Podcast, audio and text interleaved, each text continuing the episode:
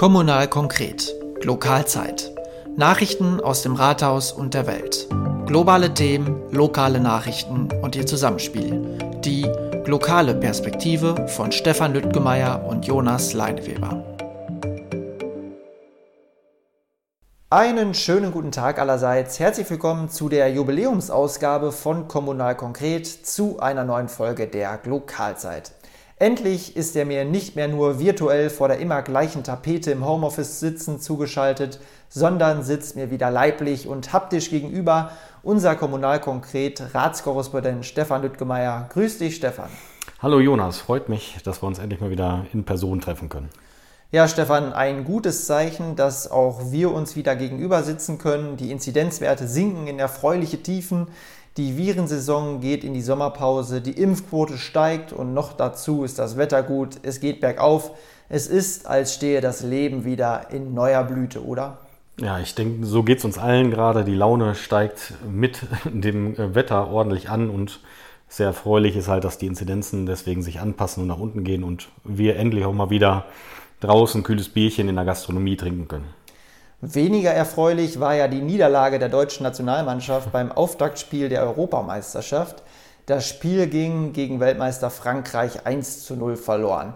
Wer dich kennt, weiß, ähm, dass du dich ja für vieles, aber für Fußball mal so gar nicht interessierst. Ähm, Turnierspiele der Nationalmannschaft verfolgst du aber schon, oder? Ja, also ich habe es mir gestern angeguckt, auch wenn ich es nachher ein bisschen bereut habe, äh, aber ich habe schon befürchtet, dass sie nicht so ganz gut abschneiden, äh, dass jetzt das äh, erste Tor gleich ein Eigentor war, auch wenn man ihm zugute halten muss, dass er das ja durchaus nicht hätte viel besser machen können in der Situation. Aber ich war schon ein bisschen enttäuscht. Ich habe gedacht, das könnten sie vielleicht schaffen. Okay, das wäre meine nächste Frage gewesen, ob du dann wenigstens weißt, dass Mats Hummels nicht Mats Hummel heißt und kein Franzose, sondern Deutscher ist und das Eigentor gemacht nee, hat. Nee, ich, ich habe es mir komplett angeguckt, wie gesagt.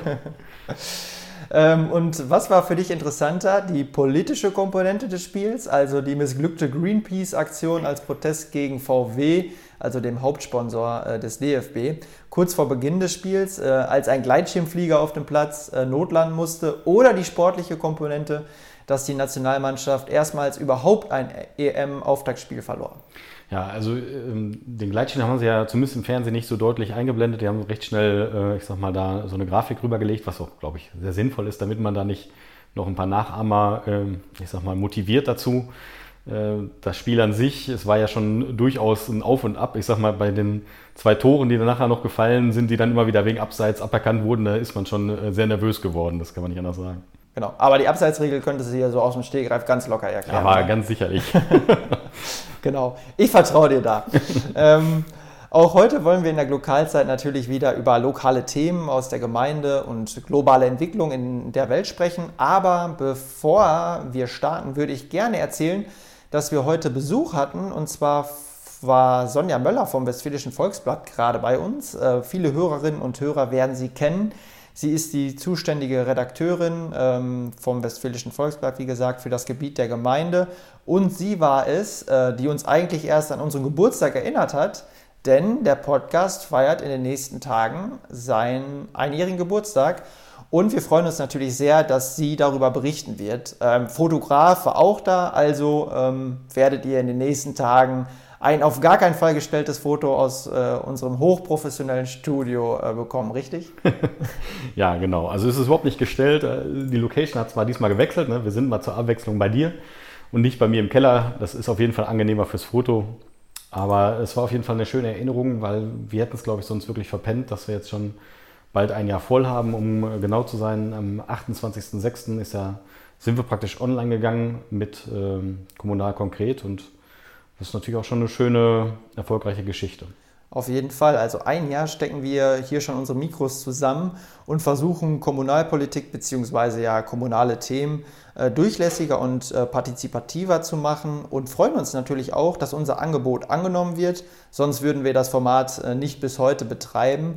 Äh, aber die Zahlen sprechen eine deutliche Sprache. Äh, es lohnt sich und ich denke, äh, wir sind unserem Ziel, die Sichtbarkeit von und die Teilhabe an Kommunalpolitik zu stärken, auch etwas näher gekommen. Ähm, Stefan, was sagen denn die Zahlen? Äh, wie viele Aufrufe haben wir bisher und wie fällt denn dein Fazit nach einem Jahr kommunal konkret aus? Ja, das ist äh, relativ einfach zu sagen.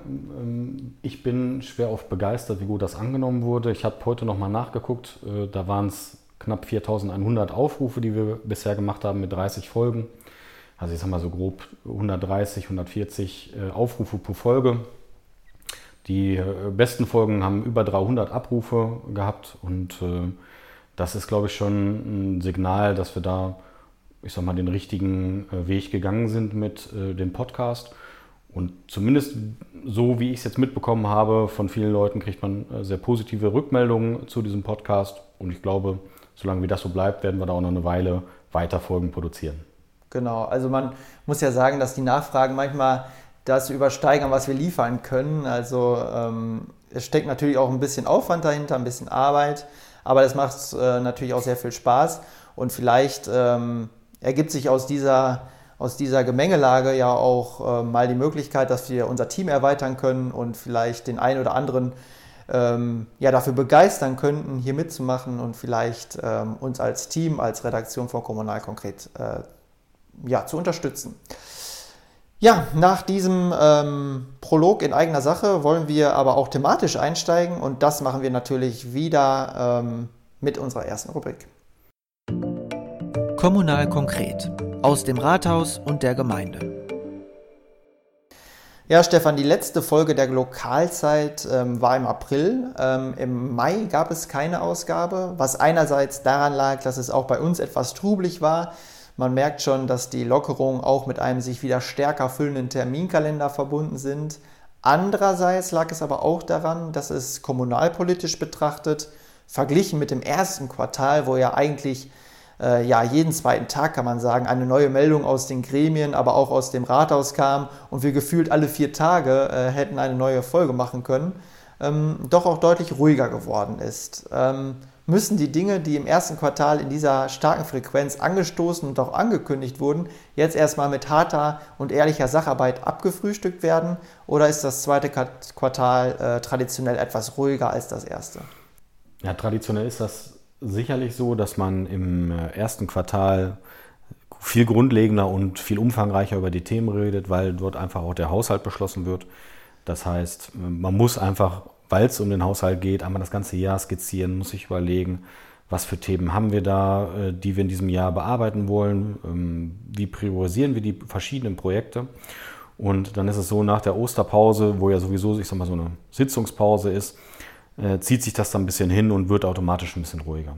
Und im Moment ist es auch einfach so, dass viele Themen erstmal abgearbeitet werden müssen. Wir haben mit diesem Haushalten einen extrem umfangreichen ähm, Haushaltsentwurf vorgelegt ähm, oder beschlossen vielmehr mit einer Vielzahl von Projekten. So. Und irgendwann müssen nun mal diese Projekte umgesetzt werden. Und es gibt ja jetzt auch wieder, ich sag mal, Anträge mit Neuerungen, die abgearbeitet werden. Ich sag mal, Stellplatzsatzung können wir bestimmt gleich nochmal drauf eingehen. Mhm. Oder auch Anträge aus den anderen Fraktionen, ähm, die ja in den Ausschüssen behandelt werden. Aber man muss auch einfach sagen, das Buch ist dieses Jahr so voll, wenn wir da jetzt noch 20.000 neue Themen reinkippen, dann ist es absolut unrealistisch von der Verwaltung zu erwarten, dass das auch noch alles umgesetzt wird, was schon jetzt im Buch steht. Hm, genau, aber es ist ja mal ganz interessant, äh, das aufzuzeigen, ja. Äh, weil es wirklich so war, auch äh, aus der Podcast-Perspektive. Also wir konnten über so viele Themen berichten, auch im Broadcast, dann über WhatsApp. Ähm, und jetzt merkte man richtig, dass sich alle Leute an die Schreibtische gesetzt haben ähm, und sozusagen jetzt arbeiten und versuchen, diesen Berg oder den Wust an, an ähm, Themen, die man angestoßen hat, auch zu bearbeiten. Und das ist ja auch gut so. Ist ja ein gutes Zeichen auch, ähm, dass jetzt Sachpolitik sozusagen äh, gemacht wird. Ähm, auch der Gemeinderat war ja Corona-bedingt in einen Kernbetrieb heruntergefahren worden, ähm, damit nicht zu viele Menschen im engen Raum zusammenkommen, äh, fungierte und kompensierte ja beispielsweise der Haupt- und Finanzausschuss die klassische Ratssitzung ähm, wird dieser Notbetrieb anlässlich der sich entspannenden Situation jetzt auch wieder in einen Normalbetrieb umgeschaltet? Mhm. Also momentan gilt er noch. Das ist, ähm, haben wir damals so beschlossen, dass wir das daran gekoppelt haben, solange wie die NRW-Landesregierung die pandemische Lage ausruft, solange machen wir praktisch diesen verkleinerten Betrieb. Das heißt, Normalerweise würden wir uns ja mit allen Ratsherren und Bürgermeister und den äh, Leitern der Verwaltung äh, praktisch immer im Rat treffen. Äh, das ist wie du schon sagtest, richtig delegiert an den Haupt- und Finanzausschuss und da sind dann, ich glaube, es sind 16 Ratsherren äh, nur drin, anstatt der vollen Größe. Und das macht schon um einiges leichter, in die Räumlichkeiten zu gehen und dann Abstände einzuhalten. In den Ausschüssen und im Haupt- und Finanzausschuss ist es so, dass der jetzt nicht verkleinert wurde, sondern der ist in seiner ganz normal geplanten Größenordnung drin.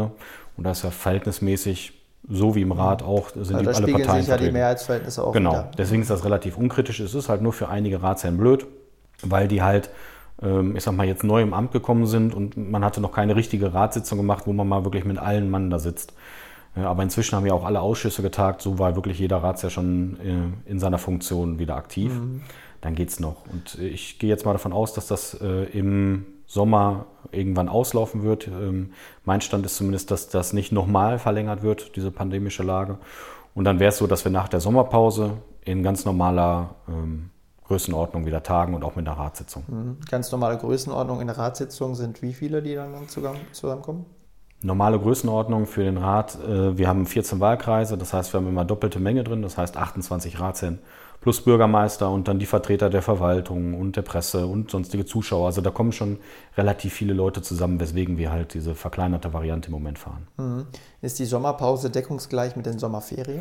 Nee, äh, das ist, hängt immer so ein bisschen damit zusammen, ähm, wie jetzt noch die Sitzungen fallen müssen. Aber ich sag mal, so vier bis sechs Wochen wird es auch so sein, dass wir eigentlich keine Ausschusssitzungen haben. Ähm, Mein Stand ist aber, wenn ich das jetzt richtig auf dem Schirm habe, ist, dass wir noch relativ spät vor dem Sommer, äh, vor der Sommerferienzeit auch nochmal eine äh, Ratssitzung machen werden. Und äh, dann geht es im September eigentlich wieder los. Also es kann sich überschneiden, ist jetzt aber nicht so ausgelegt, dass das immer passt. Ja. Ja, ich würde sagen, dann steigen wir thematisch ein. Ähm, zuletzt äh, hat in der vergangenen Woche der Ausschuss für Soziales und Bildung getagt.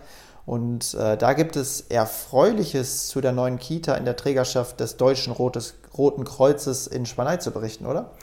Genau, also äh, es gab praktisch äh, in diesem ganzen Ausschuss relativ viele Sachstandsberichte und die äh, Kita konnte sehr Gutes vermelden. Das heißt, die haben sehr gute Anmeldezahlen, die haben 31 Kinder, zwei theoretisch könnte man noch unterkriegen, also sprich, wenn man jetzt extra beantragen würde, könnte man noch zwei Kinder unterkriegen, aber mein Wissensstand ist, dass jetzt keiner mehr auf irgendeiner Warteliste steckt.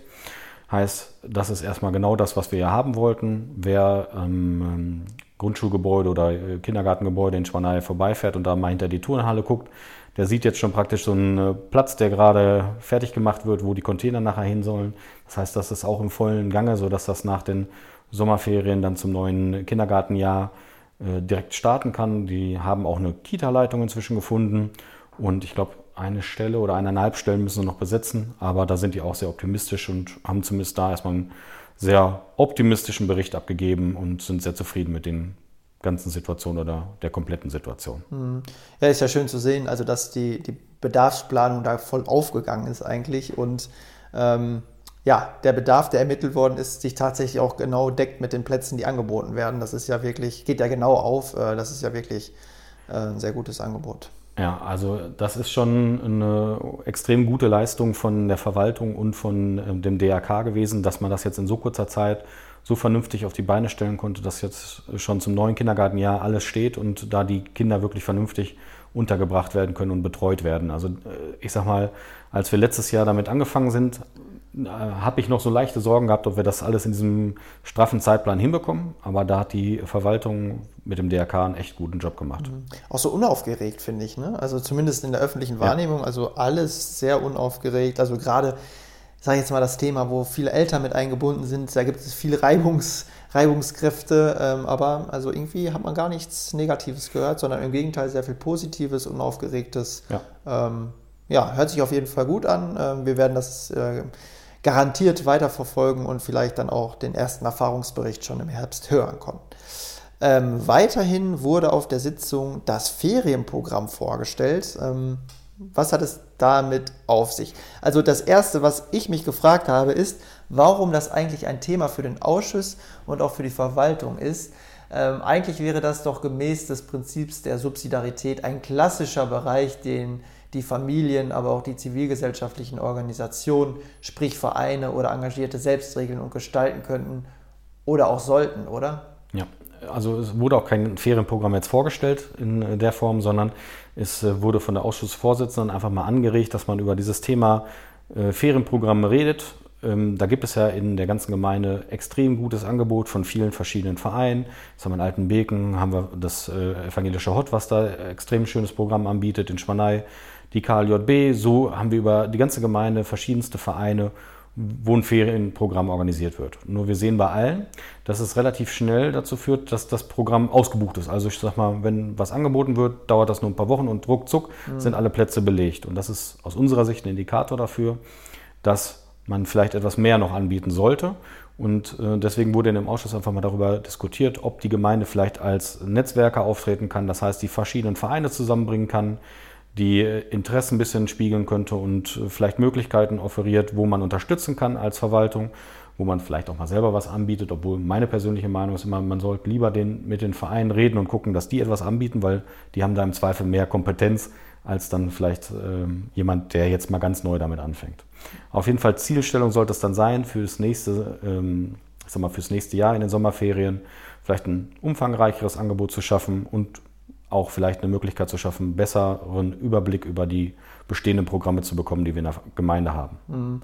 Also äh, ist es eigentlich genauso, wie ich äh, jetzt vermutet habe, beziehungsweise wie ich es mir gewünscht habe, dass also die, die Verwaltung nicht als eigener Veranstalter oder so auftritt, weil äh, aus meinem Verständnis heraus wäre das wirklich ähm, zu tiefgreifend, wo die Verwaltung dann reingeht, sondern dass man es wirklich dann eigentlich den Playern überlässt, die sich damit sehr gut auskennen, die äh, jahrelange Kompetenzen darin haben. Aber sehr schön, dass es dann ja zusammengeführt wird, das Programm auch mal äh, aufgelistet wird. Was wird eigentlich angeboten und wo kann vielleicht der ein oder andere noch ein bisschen mehr machen? Ähm, weil man weiß es ja selbst, der ortsansässige Verein schaut eigentlich nicht über den Tellerrand hinaus und vielleicht könnte man dann ja sogar ortsübergreifende Programme und Angebote schaffen. Genau, das ist der, die Quintessenz aus diesem Punkt. Ja. Okay, ja, also dann habe ich es jetzt richtig verstanden und äh, finde äh, das Anliegen, was da geschaffen worden ist, eigentlich auch sehr gut. Ähm, gleichzeitig wurde über die Sozialarbeit in der Gemeinde berichtet, äh, für die ja Amir äh, Tadres äh, zuständig ist, der ja 2013 selbst erst nach Deutschland gekommen war. Was konnte der berichten? Genau, also es gab erstmal einen äh, grundlegenden Überblick äh, über seine Arbeit und auch über die Arbeit, ähm, ich sag mal, da ja natürlich im Schwerpunkt äh, mit den Flüchtlingen und wie er zum Beispiel Familien geholfen hat, in Ausbildung oder auch Flüchtlingen geholfen hat, in Ausbildung oder in Beruf zu kommen also das war schon äh, sehr, sehr positiv, was er dazu berichten hatte. Und dann gab es auch einen allgemeinen Überblick über die Gemeinde Altenbeken mit den, ähm, ich sag mal, ähm, Informationen dazu, wie sieht es aus mit sozialversicherungspflichtig Beschäftigten oder wie viele bekommen äh, Sozialhilfe in der Gemeinde. Und auch da haben wir, zumindest aus meiner Wahrnehmung her, sehr niedrige Zahlen, was ja sehr erfreulich ist für die Gemeinde. Ne? Das bedeutet eigentlich, hier haben wir eine sehr gute Versorgung der Personen oder der Menschen mit einem Job und mit einem Arbeitsplatz. Das sorgt ja im Prinzip auch immer dafür, dass man allgemein vernünftiges soziales Umfeld schafft, sag ich mal, wo jeder dann sich selbst verwirklichen kann. Hm.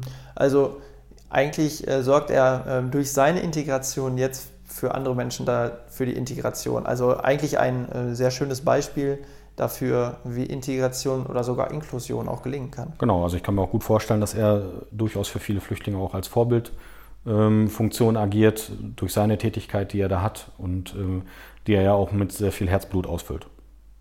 Soweit zur Sitzung des Ausschusses für Soziales und Bildung. Ähm, eine Neuigkeit gibt es aber auch noch aus dem Bauausschuss.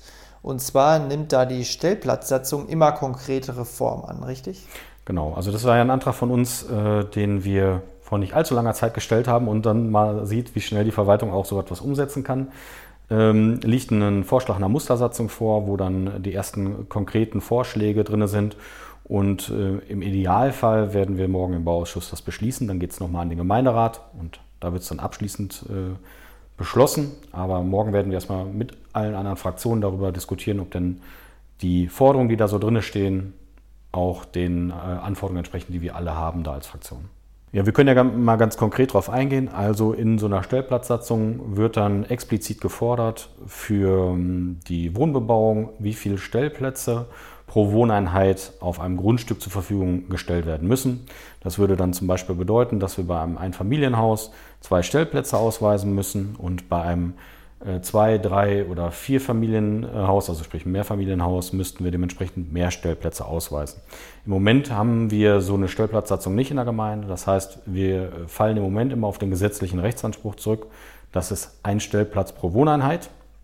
Jetzt kann es natürlich mal dazu kommen, dass ein Grundstück so geschnitten ist, dass die ich sag mal, Stellplätze, die man eigentlich bräuchte, nicht komplett ausreichend sind. Da gibt es immer noch die Möglichkeit, ähm, ich sag mal, sich rauszukaufen, ne? also eine Entschädigung an die Gemeinde zu zahlen. Und die Gemeinde muss dann dafür sorgen, dass nah um dieses Gebäude irgendwo ein Stellplatz entstehen kann und äh, eine, oder zumindest eine Verkehrsverbesserung entsteht.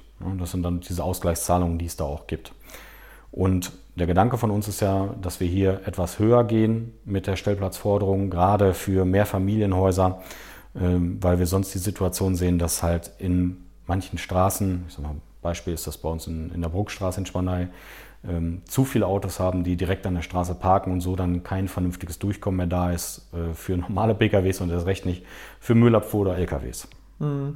Also äh, wir hatten, glaube ich, schon mal darüber gesprochen. Ähm, ich war überrascht, was für eine Resonanz es äh, ähm, auf dieses Anliegen gab. Also ähm, wir hatten das ja dann im Broadcast äh, auch schon mal thematisiert und da hattest du ja als Administrator dann auch ganz viele Rückmeldungen bekommen und ich mich hat das total überrascht. Also daran sieht man auch mal, wie unterschiedlich die Themen manchmal sind. Also in, in gerade im urbanen Milieu wird sehr, sehr stark über Verbote von Autos äh, äh, natürlich auch gesprochen im Rahmen der Klimakrise und so weiter und so fort. Und im ländlichen Milieu spielt aber, spielen ganz andere Fragen auch eine Rolle, unter anderem auch dann ähm, eine Stellplatzsatzung, weil im ländlichen Kontext auch fast jeder ein oder zwei Autos hat, also äh, familienbezogen. Ähm, so sieht die Realität aus. Ja, also es ist halt auch einfach so, dass, ich sag mal, der Großteil äh, in der Gemeinde Altenbeken der Leute hat diese Problematik erstmal nicht. Das müssen wir ja auch mhm. sagen. Ne? Also, aber das Problem ist also ja. Eigene, eigene Stellplätze und so genau, weiter. Genau, eigene ja. Stellplätze. Die, wir sind ja in einer dörflichen Struktur und ich sag mal, gerade in, in Buke und Schwanei ist das vielleicht nochmal deutlich ähm, entspannter als in Altenbeken, alleine weil bei uns durch die Landwirtschaft geprägt äh, die Grundstücke größer sind und dementsprechend auch eher ein Stellplatz auf dem Grundstück mehr eingeplant wird, als man eigentlich braucht. So, aber spätestens, wenn wir dann in manche Straßen gehen, wo dann von mir aus immer sehr viele Mehrfamilienhäuser da sind, dann ist das schon eine sehr belastende Situation und dementsprechend haben wir auch relativ viel Rückmeldungen darauf bekommen äh, über unseren Broadcast. Natürlich dann von Leuten, die selber persönlich davon betroffen sind. Und dann mhm. merkt man sehr schnell, dass das natürlich auch sehr unangenehme Situationen sein können. Und äh, wie du schon sagtest, im ländlichen Raum werden wir niemals um ein Auto gänzlich drumherum kommen. Das wird nicht funktionieren. Ja. Egal wie gut wir den ÖPNV fördern, der wird nie ein Auto komplett ersetzen können. Ja, aber deswegen finde ich es so spannend, wie die Themen auseinandergehen und ja. wie manchmal auch aneinander äh, vorbeigeredet wird.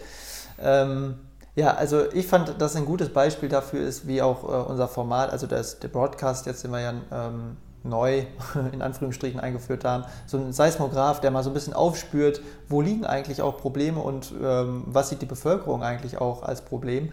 Äh, und das ist zum Beispiel so ein Paradebeispiel, wo man sehr schön fühlen konnte auf einmal, oh ja, da haben wir ähm, in ein Wespennest gestochen sozusagen. Ja. Also ein sehr, sehr wichtiges Anliegen.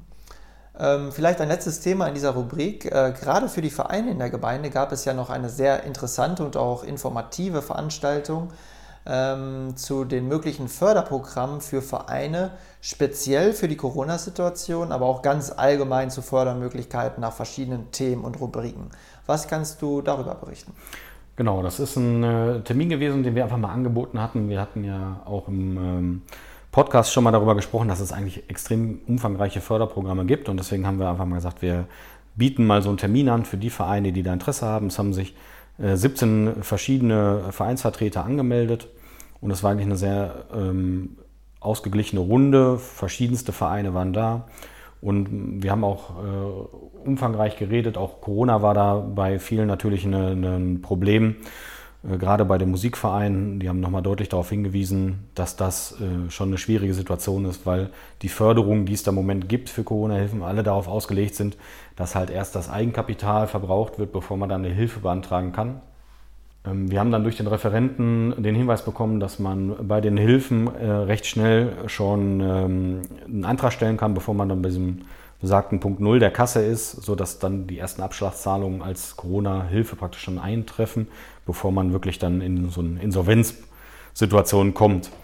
Ähm, Im Nachgang dieser Präsentation habe ich dann mit äh, den Referenten so ein, so ein Überblick erstellt, so ein Förderkompass haben wir das mal genannt, wo ein man Dossier. genau ein Dossier erstellt, um einfach mal aufzuschreiben, was es so für Förderprogramme gibt. Und während wir das zusammengestellt haben, äh, kamen schon praktisch wieder neue Informationen dazu. Also das ist unglaublich komplex, äh, wie viel es da gibt. Äh, bevor ich jetzt hier heute zu dir gekommen bin, habe ich sogar noch eine neue Nachricht bekommen. Also es hatte ich in dem Termin schon darauf hingewiesen. Es gibt einen Kulturfonds, der ist jetzt neu rausgekommen vom Bund. 2,5 Milliarden sind da drin, womit Vereine und Kulturveranstaltungen unterstützt werden sollen. Ähm, gerade so, wenn man jetzt über äh, künstlerische Veranstaltungen, also Live-Musik oder äh, Festivals oder Theatervorführungen, Kinofilme, was weiß ich, all das äh, wird jetzt damit unterstützt. Und da gibt es jetzt eine Internetseite, kann man sich anmelden.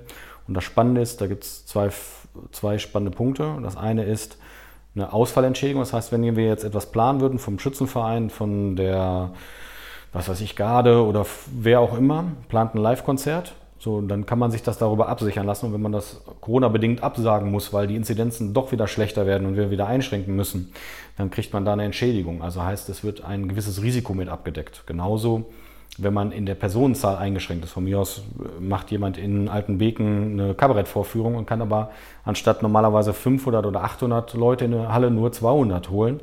Dann kriegt er eine ähm, ich sag mal, eine, eine Wiedergutmachung praktisch, dann wird der Kartenpreis zum Beispiel kann verdoppelt werden.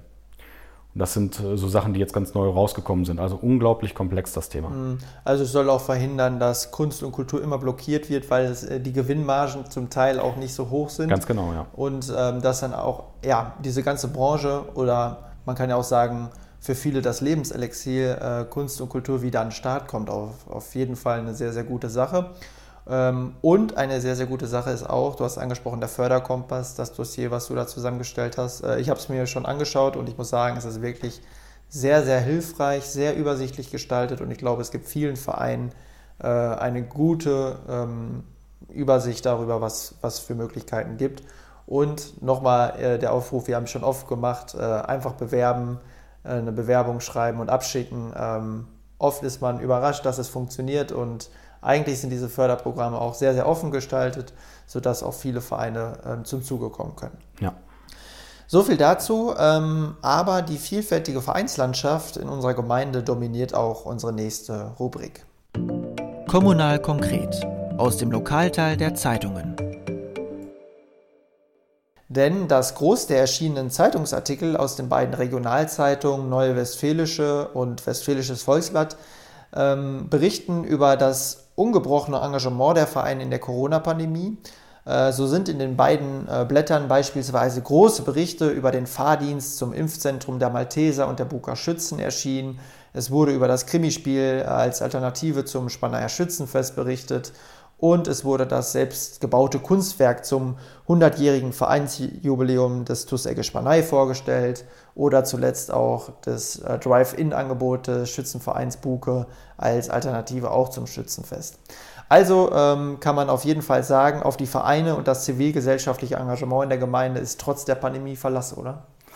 Ja, also man merkt, ähm, dass sich viele Leute Gedanken machen, wie kann man trotzdem etwas ähm, unternehmen, etwas organisieren, etwas anbieten, einfach für die breite Bevölkerung, damit, ich sag mal, so ein bisschen dieser triste Alltag aufgelockert wird, weil ich glaube, das ist auch bitter nötig, dass man da jetzt langsam wieder mit anfängt. Wir haben jetzt ja auch die Lockerung, wo durchaus wieder relativ viel machbar ist. Und nichts wäre schlimmer, als wenn so ein Vereinsleben langfristig einschlafen ähm, würde. Das würde, glaube ich, unserer Gemeinde extrem schaden. Hm. Und man muss aber auch sagen, dass dieses Heruntergefahrene ähm, dafür sorgt, dass jetzt erstmal das Hochfahren auch so langsam erstmal wieder äh, in Gang kommen muss. Also man merkt das richtig, äh, auch im Kontext mit anderen Organisationen. Man merkt, es ist doch eine, also dass das Herunterfahren schnell geht, aber das Hochfahren durchaus etwas länger dauert, bis sozusagen wieder ein Normalzustand hergestellt ist. Aber ich denke, jetzt auch gerade durch das gute Wetter ist die Euphorie bei vielen auch da, ähm, sodass wir hoffentlich auf ähm, ja, wieder schöne Aktionen, Veranstaltungen und Initiativen ähm, ja, unser Verein uns freuen können, oder? Ja, also ich glaube auch, dass äh, ähm, ist, glaube ich, der, der Verwaltung fällt das, glaube ich, im Moment sehr schwer oder ist es schwer gefallen in den letzten äh, Wochen und Monaten, weil ich glaube, es gab sehr viele Anfragen von Vereinen. Wir wollen schon wieder, wir, wir möchten schon wieder was machen, aber die Gesetzeslage hat es halt noch nicht hergegeben und dann musste die Verwaltung immer sagen, ja, es geht leider noch nicht, ihr dürft noch nicht. Das ist ja manchmal auch so ein schwarzer Peter, der dann einem zugeschoben wird, aber so ist das nun mal manchmal und ich denke, dass jetzt mit der neuen Corona-Schutzverordnung äh, ist da wirklich schon viel machbar. spannende Angebote, die man gelesen hat. Ich sag mal jetzt der TUS mit seinem 100-jährigen äh, Jubiläum, die haben ja einen, einen, Flyer bei uns verteilt, ein extrem spannendes Programm, was die zusammengestellt haben.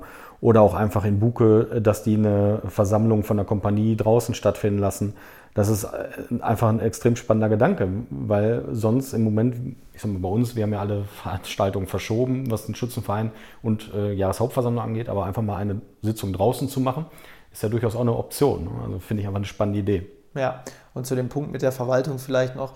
Man muss dazu sagen, dass sich die Lage in den letzten Wochen so dynamisch war, ja. dass sich von einem einen Tag auf den anderen auf einmal sehr vieles geändert hat. Äh, also die Inzidenzwerte, die da festgelegt wurden als Grenzwerte, äh, das ging ja dann auf einmal rasend schnell. Ähm, und wir haben gerade schon darüber gesprochen, ähm, ja, dass die Inzidenzen jetzt so krass sinken, hätten wir auch nicht so erwartet. Aber daran sieht man auch mal, dass die Saison, also die Virensaison an sich auch ausschlaggebend ist, oder? Ja, das äh, ist wohl sicherlich so. Ähm, ich denke, der Großteil liegt nicht an Maßnahmen oder an dem Impfstatus, obwohl das ja auch sehr positiv zu sehen ist, wie gut das inzwischen äh, ähm, fortgeschritten ist mit den Impfen. Aber ich denke, der 80 Prozent sind sicherlich dem warmen Wetter und den einfach der Aufenthalt im Freiraum jetzt wieder geschuldet. Das ist schon so. Ähm, ich denke mal, wenn das jetzt so die nächsten Wochen weitergeht, die Impfquote dementsprechend steigt, dann bin ich relativ optimistisch, was den Herbst angeht. Wir nehmen die gute Stimmung so äh, auf jeden Fall mit. Gut, ähm, ja, ich würde sagen, dann leiten wir gleich zu unserer dritten und letzten Rubrik über. Kommunal konkret aus Deutschland und der Welt. Ja, Stefan, da würde ich mit dir äh, zu Beginn ähm, über Umfragen reden. äh, Umfragen sind ja momentan äh, die Methode, die am meisten Schule macht, sozusagen. Ähm, ja, die Grünen gehen aktuell runter und die Union geht rauf, nachdem es eigentlich sehr umgekehrt war, die Wochen und Monate davor. Wie viele Schwankungen und Wachablösungen an der Spitze werden wir noch bis zur Wahl erleben? Ähm, was ist so deine Einschätzung? Also ich glaube, dass zumindest diese großen Schwankungen vorbei sind, weil meistens kommt das ja immer dann, wenn jetzt ein neuer Kandidat oder so auf den ich sag mal jetzt einfach böse auf den Markt geworfen wird oder also jetzt feststeht und sich zur Wahl stellt, dann gibt es ja meistens diese euphorischen Schwankungen in Umfragewerten. Das ist, kennen wir ähm, von der SPD, von der letzten. Schulzzug. Genau, den Schulzzug. Ähm, das ist ähnlich eigentlich. Ne? Also das heißt, es kommt ein neuer Kandidat auf, auf den äh, Platz und man verspricht sich so viel von dieser Person und dementsprechend gehen die Umfragewerte hoch und nachher stellt man fest, dass es halt ein Mensch wie jeder andere mit Makeln und Fehlern so wie jeder andere und dann werden die Umfragewerte halt der Realität wieder angepasst und ich glaube, das erleben wir jetzt gerade. Hm. Ist ja auch spannend, ähm, weil bei der Grünen ist das ja so, dass das schon öfter passiert ist, also dass es sehr hohe Werte gab und dann immer wieder zurückgependelt ist. Woran liegt das? Beziehungsweise jetzt, ähm, wie schätzt du, sagen wir mal, die Fehler von Annalena Baerbock in den letzten Tagen und Wochen ein? Also welchen Stellenwert würdest du denn jetzt beimessen in Bezug auf die Umfragen? Mhm. Also das ist, also ich sag mal, in Bezug auf die Umfragen, sicherlich sind die Fehler, die sie da jetzt gemacht hat, äh, durchaus ein gravierender Faktor, warum die Umfragenwerte jetzt wieder so runtergehen. Ne? Also über den Lebenslauf kann man sicherlich lange streiten, ob mhm. da jetzt äh, das so ausschlaggebend ist, dass sie angegeben hat, dass sie ein äh, Mitglied ist, aber eigentlich nur ein Förderer ist. Das sind so, sage ich mal, Nuancen, die da schwierig sind. Oder dass sie sagt, äh, oder auf einer Internetseite stand, dass sie einen Bachelor gehabt hat. Das war aber ein Vordiplom. Im Endeffekt hat sie ja sich jetzt nicht äh, ihren Masterabschluss gefälscht oder sowas, sondern sie hat einen Master in Völkerrecht, also zumindest ja, darf man es so hier nennen. Auch an einer äh, sehr renommierten Hochschule. genau, also von daher, das sehe ich nicht so ganz kritisch. Schwieriger wahrscheinlich, was ihr den, in den Umfragewerten Punkte gekostet hat, ist, glaube ich, die Nummer mit dem Weihnachtsgeld und vor allen Dingen der Corona-Hilfe. Ähm, denn am Anfang März hat es halt im Prinzip noch die CSU, war es, glaube ich, jemanden kritisiert, dass der nicht alle seine Nebenankünfte offenlegt. Das wäre doch äh, eine Grundvoraussetzung für diese politischen Mandate. Und Ende des Monats muss halt dann selber eingestehen, uh, da habe ich einen Fehler gemacht und äh, tut mir leid. Dass sie das nicht absichtlich gemacht hat, da gehe ich sogar stark von aus. Aber das hat halt dann etwas von Scheinheiligkeit und das, ähm, ich sag mal, kriegt man dann halt natürlich in Umfragewerten wiedergespiegelt. Mhm. So das Schwierige bei der ganzen Situation ist, glaube ich, noch nicht mal, dass sie es zu spät gemeldet hat, sondern dass es halt Zahlungen sind, die sie sehr, ach, sie hat sich eigentlich im Prinzip selber genehmigt. Ne? Also den Corona-Bonus genauso wie das Weihnachtsgeld ist halt von der Parteispitze genehmigt worden, was sie selber ist und dann kriegt sie es auch selber. Das hat dann so ein bisschen was von, ja, äh, nicht ganz sauberen Prozessen, sage ich mal. Und ich glaube, das wird durchaus kritischer bei den Umfragewerten sein als der etwas frisierter Lebenslauf. Fairerweise muss man dazu sagen, finde ich zumindest, dass es nicht in der gleichen Ebene ist wie die mit der Maskenfähre der Union oder so. Das, das ist ja nochmal eine ganz andere Nummer. Aber genau. fairnesshalber muss man auch sagen, die Leute wurden ja auch aus der Partei rausgeschmissen. Ja, ja. Also Nein, auf jeden Fall, nur weil der Vergleich in den letzten Wochen immer wieder aufgekommen ist, wo man. Ja, das ist nicht vergleichbar. Ne? Also genau, auch mal ein dann würde sie, dann, dann, hätte auch der Parteitag sie ja nicht äh, mhm. als Kanzlerkandidatin bestätigt. Ne? Also das ist sicherlich kein Punkt, warum jetzt jemand nicht Kanzler oder Kanzlerin werden sollte, aber das ist ein Grund dafür, warum die Umfragewerte von ihr deutlich sich mhm. verringern. Und das ist natürlich auch ein Punkt, woran sich so eine Partei wie die äh, Grüne Bündnis 90 daran gewöhnen müssen, wenn man so hochgehoben wird auf einmal und so in den medialen Fokus gerückt werden, wie es Union ähm, bei, bei der Union ist, auch ist oder wie es bei der SPD auch lange war, muss man ja vielleicht äh, mittlerweile schon sagen und das erlebt die Grünen jetzt eigentlich erstmal so in dieser Dimension. Und auf einmal werden diese Personen und die Parteien natürlich auch ganz anders durchleuchtet. Und ja, das gehört halt mit dazu. Ne? Ja. Wenn man Kanzler werden will, dann heißt das auch, dass man, ich sag mal, der Ton ein bisschen rauer wird und der Wettkampf auch ein bisschen härter wird. Und dass dann im Zweifel auch mehr Augen auf einen gerichtet sind und auch jeder kleine Fehler etwas größeren Einfluss hat auf alles, was die Partei da betrifft. Mhm. Ne? Das ist so. Also mit Blick auf diese ganz großen Ausschläge jetzt bei der Umfrage nach oben und unten. Ähm, und jetzt äh, sieht man ja, dass es alles wieder so sich langsam sortiert. Würdest du sagen, dass es eine Regression zur Mitte gibt? Ähm, also nach Ausschlägen nach unten und nach oben kehrt das Pendel immer wieder zur Mitte zurück? Das ist ein spannender Punkt. Also ich denke, der Großteil der Bevölkerung, also und damit auch die Wählerstimmen, werden sich immer in der Mitte finden. Das glaube ich schon. Wir haben aber schon in Summe eine Tendenz mehr zu den Rändern, was meiner Meinung nach durchaus gefährlich sein kann. Nicht muss, aber kann. Also ich sag mal, in, ähm, bei der letzten Landtagswahl hat man es ja jetzt auch gesehen. Ne? Also in Summe sind ja sehr viele Stimmen nach rechts und links an den Rand gegangen. Also Grüne und SPD haben ja dramatisch schlecht abgeschnitten, was ich in Summe auch nicht gut finde. Und eine selbst die Linke hat ja 11 Prozent gehabt und äh, ich glaube, äh, AfD waren 22, wenn ich es jetzt genau, oder 23. Aber heißt ja, in Summe hat ein Drittel der Bevölkerung haben den Rand gewählt, ob links oder rechts. Das mhm. in Extremfällen macht das gar nicht so einen Obwohl großen Unterschied. Obwohl die Linkspartei ja traditionell stark äh, ähm, in, ja, ja, aber der, war, der rechte Flügel ja ebenso. Ne? Ja, ja, genau, genau. Äh, aber ist ja in den ähm, gerade den ähm, Bundesländern im Osten immer noch mal anders zu bewerten. Sicherlich, die sehen die Linke nicht so äh, extrem wie wir die hier genau, vielleicht äh, äh, wahrnehmen. Das ist schon so, aber ja. für mich ist es halt eine Wahrnehmung. Ein Drittel der Bevölkerung hat eine extreme Richtung gewählt. Ja, ne? Aber auch eine ganz, ganz spannende Wahl eigentlich. Ne? Also warum ist die äh, CDU auf einmal so dominant? Also viele wollten natürlich dann auch die AfD verhindern. Äh, aber natürlich Hasselhoff auch eine ganz klare Statement-Abgrenzung zur AfD. Ähm, also hat er wirklich diese berühmt-berüchtigte Brandmauer wirklich in aller Härte aufgezogen. Ähm, könnten wir jetzt ganz, ganz lange äh, drüber philosophieren. Ja, aber zumindest ähm, den einen Punkt sollte man nehmen. Ne? Also äh, deutlich, er hat eine deutliche Abgrenzung zur AfD gemacht und er wurde in den Umfragewerten dadurch, äh, also dafür deutlich belohnt, sage ich mal. Mhm. Und das sollten sich zumindest die mitnehmen, die so mit dieser Werteunion liebäugeln und mit denen, die dann, ich sag mal, vielleicht Gespräche mit der AfD aufnehmen wollen. Man könnte auch sagen, er hat von Markus Söder gelernt, der ja bei der bayerischen ähm, Landtagswahl mal versucht hat, ähm, was anderes zu machen, indem er die Mauer nicht so strikt gezogen hat. Und äh, der hatte dann ja die 180-Grad-Wende vollzogen genau. und äh, die Mauer jetzt sozusagen ganz, ganz stark äh, ja. aufgebaut. Genau. Ja, das sind natürlich auch Themen, die unseren Bundestagsabgeordneten Carsten äh, Linnemann bewegen. Und ähm, ganz interessant, er schreibt derzeit eine Kolumne bei Focus äh, unter dem haptischen Namen Neustart für Deutschland, die Chancenkolumne. Ähm, ich finde es sehr spannend, auch gut geschrieben, also kann man gut lesen. Ähm, niederschwellig auch geschrieben, also man kann dem gut folgen.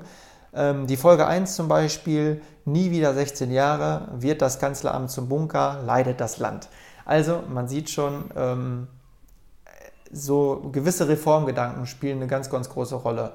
Und nicht äh, umsonst heißt es eben Neustart für Deutschland. Und man merkt es auch, er war am 7. Juni zum Beispiel auch wieder bei Gabor Steingart ähm, im Morning Briefing zu Gast, wo er auch darüber gesprochen hat. Und ähm, ja, wenn man ihm zuhört, hört man einfach, ähm, ja, er will Reform für Deutschland, ähm, dass, wenn man sagen will, dieser Tanker mal wieder ein bisschen dynamischer und flexibler wird und vielleicht mal eher dann einem Schnellboot gleicht ähm, und dass man auch ja, Behördengänge und so weiter und äh, Verwaltungsanliegen einfach entschlackt und dadurch viel dynamischer macht. Ja, also es ist schon so, dass er da mit diesem mit der Kolumne erstmal, glaube ich, einen, einen, ziemlich guten Treffer gemacht hat. Also die Schreibart ist erstmal vernünftig, aber das, er ist ja sowieso jemand, er, der klare, kurze, prägnante. Ähm, ja, er ähm, verliert sich jetzt nicht in zehn Nebensätzen. Ne? Ja, genau, aber das, ist, das macht ihn ja auch aus. Ne? Wenn man, ich sag mal, jeder, der äh, von unseren Hörern bestimmt fast jeder hat schon mal eine Rede von Carsten gehört und äh, da bringt das auch immer sehr schnell auf den Punkt. Und das ist so ein bisschen die Kernkompetenz von ihm, glaube ich, bald. Dass er einfach sagt, lieber zackig schnell auf den Punkt kommen, was ich umsetzen möchte und nicht lange drum herum reden. Und äh, das passt zu dieser Kolumne eigentlich auch. Und er setzt sich auch durchaus selbstkritisch mit der CDU auseinander. Und das finde ich auch erstmal sehr positiv, weil das ist, bleibt ja auch nicht aus, wenn du 16 Jahre lang äh, von der oder dem gleichen Chef äh, ähm, regiert wurdest, sag, sag ich mal, dann hast du einfach auch so ein bisschen was Verstaubtes. So. Und das muss, glaube ich, auch jetzt im, gerade im Bundestag, die Fraktionen müssen da so ein bisschen das von sich abschütteln und einen, einen klaren Neustart machen. Und darauf weist er, glaube ich, meiner Meinung nach genau richtig hin und gibt da ja auch gute Vorschläge. Mhm. Bei Gabor war es ganz spannend. Ähm, ich habe ja die Hoffnung, dass das irgendwo in der nächsten Bundesregierung, dass er da seinen Platz findet. Ich bin mal gespannt, ich weiß es nicht. Äh, ich sag mal, letztes Jahr um diese Zeit wäre ich optimistischer gewesen, jetzt mit, mit einem März, der da ja, der stark aus dem Sauerland. Ja, der, der ähm, überholt ihn vielleicht rechts, das könnte passieren. Ja, also genau. Ähm, was man vielleicht dazu sagen muss, ist ja auch kein Geheimnis, also äh, wir beide teilen jetzt auch nicht jeden Punkt mit Carsten politisch, ähm, haben wir uns auch schon mal lange darüber unterhalten, definitiv. Ähm, aber ähm, ich finde einfach diesen, diesen, ähm, diesen Spirit, den er jetzt versucht reinzubringen, den finde ich sehr, sehr wertvoll. Ja. Weil ich glaube, gerade jetzt, und das sagt er auch, die Corona-Pandemie hat sehr viel offengelegt. Und gerade jetzt wäre eigentlich die Gelegenheit, gar nicht erstmal wieder in diesen normalen Modus zu verfallen, sondern einfach sozusagen sofort dran lang zu gehen, würde man sagen. Ja, genau. Und, ähm, Gleich die Fehler be äh, beseitigen, die man sowieso jetzt offensichtlich sieht und nicht erst wieder einführen. Und das höre ich leider momentan viel zu wenig in der Politik, muss ich sagen. Also die, die, dieses, dieses auch mal, also diesen Mut, diesen Mut zur Erneuerung und dem, dem Mut, mal neue Konzepte zu diskutieren, der fehlt. Und das hat er ja gerade in seiner ersten Folge auch angesprochen. Nie wieder 16 Jahre. Ja, weil natürlich diese langen Amtszeiten ähm, auch ein bisschen diesen Reformgedanken ähm, blockieren. Gar nicht, gar nicht ähm, ja. Ähm, direkt gewollt, denke ich, ähm, und auch nicht beabsichtigt, aber indirekt. Ähm, und ich glaube, auch das ist kein Geheimnis. Äh, wir sind ja oft sehr d'accord mit dem Kurs äh, Angela Merkel, aber nichtsdestotrotz ist das vielleicht ein Punkt, ähm, den man sich genauer anschauen könnte. Ja, also ich halte sehr viel davon, eine Amtszeit zu begrenzen. Ähm, ich sag mal, wir haben jetzt Glück gehabt mit einer Kanzlerin, die ja auch, ich sag mal, in Summe einen guten Job gemacht hat. Sicherlich ist nicht alles umgesetzt worden, was man sich vielleicht vorgenommen hat. Das wird aber nie einer schaffen, alles umzusetzen, was man sich vornimmt. Also wir brauchen ja nur mal den Blick über den großen Teich werfen, ja, dann sind wir relativ froh, dass es eine Amtszeitsbegrenzung gibt. Ne? Also wenn dann nachher auf einmal so ein komischer Despot irgendwo mal da an die Spitze schafft, ja, dann hätte man eine klare Grenze, wo man sagt, na, nach zwei Amtszeiten ist ähm, der Sack zu und dann muss da wer anders hin. Ne? Also prinzipiell finde ich das immer gut. Die Amtsmüdigkeit hat auch was damit zu tun.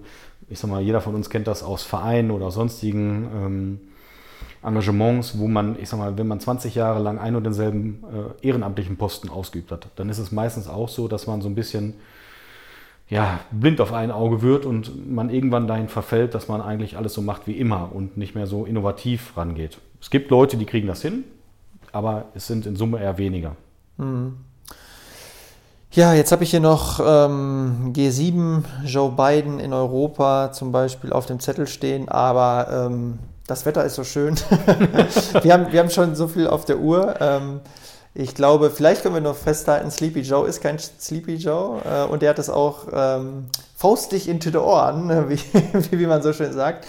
Ähm, vielleicht ganz kurz zur Einordnung. Also natürlich ist auch wieder eine, eine ganz neue transatlantische Zusammenarbeit eingekehrt, äh, beziehungsweise auch ähm, ist man sich zumindest über die Grundideen, Grundkonzepte einig, aber man merkt schon, es gibt gewisse ähm, American First Tendenzen, die auf jeden Fall bleiben. Das wird so bleiben, keine Frage. Also ähm, das war vor Trump schon so, dass es äh, bei bestimmten Punkten America First gab, nur nicht so hieß, sage ich jetzt mal. Mhm. Und das wird auch nach Trump lange bleiben.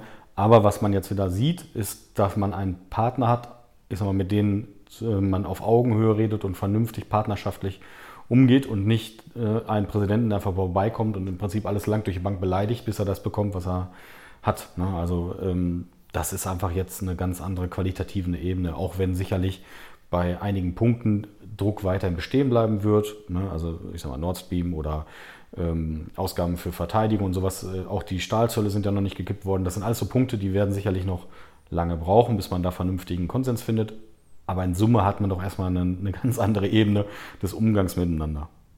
Ja, das denke ich auch. Und das ist ja auch das Erfreuliche und es passt eigentlich in dieses Bild momentan, dass sich alles wieder etwas äh, ein bisschen entspannt.